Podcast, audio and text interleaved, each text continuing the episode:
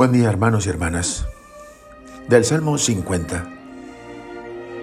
Como hemos dicho, esta es una de las oraciones más célebres del Salterio, de una intensidad y profundidad proverbial. Es la más profunda meditación sobre la culpa y la gracia, el canto más sublime del pecado y del perdón, como dice San Juan Pablo II. Ha subido al cielo desde hace muchos siglos, brotando de corazones de fieles judíos y cristianos, como un suspiro de arrepentimiento y de esperanza, dirigido a Dios misericordioso. Como es claro, el Salmo avanza sobre dos rieles cercanos y complementarios. Primero, el pecado, donde está ubicado todo hombre desde el principio de su existencia. Mira que en culpa nací, pecador me concibió mi madre.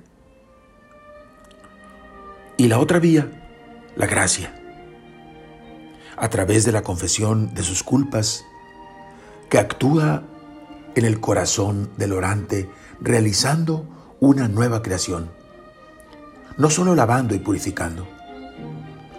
Crea en mí, Señor, un corazón puro, un espíritu nuevo, para cumplir tus mandatos. Santa Faustina Kowalska decía: aunque nuestros pecados fueran negros como la noche, la misericordia divina es más fuerte que nuestra miseria. Hace falta una sola cosa: que el pecador entorne al menos un poco la puerta de su corazón. El resto lo hará Dios. Todo comienza, Señor, en tu misericordia, y en tu misericordia acaba. El Salmo nos presenta vivamente la oportunidad y la gracia de la conversión.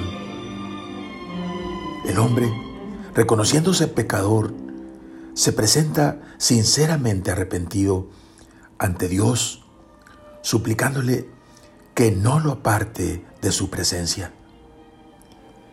Esta experiencia de pecador perdonado lo lleva a un compromiso. Enseñaré a los descarriados tus caminos, que el orante ahora conoce, y volverán a ti los pecadores. Oremos.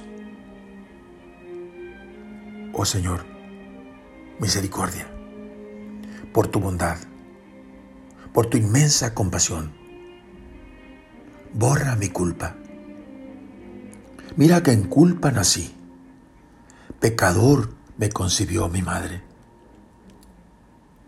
Crea en mí, Señor, un corazón puro, un espíritu nuevo para cumplir tus mandatos. Y entonces, Señor, enseñaré a los descarriados tus caminos, y volverán a ti los pecadores. Amén. La bendición de Dios Todopoderoso, Padre, Hijo y Espíritu Santo, descienda sobre ustedes. Amén.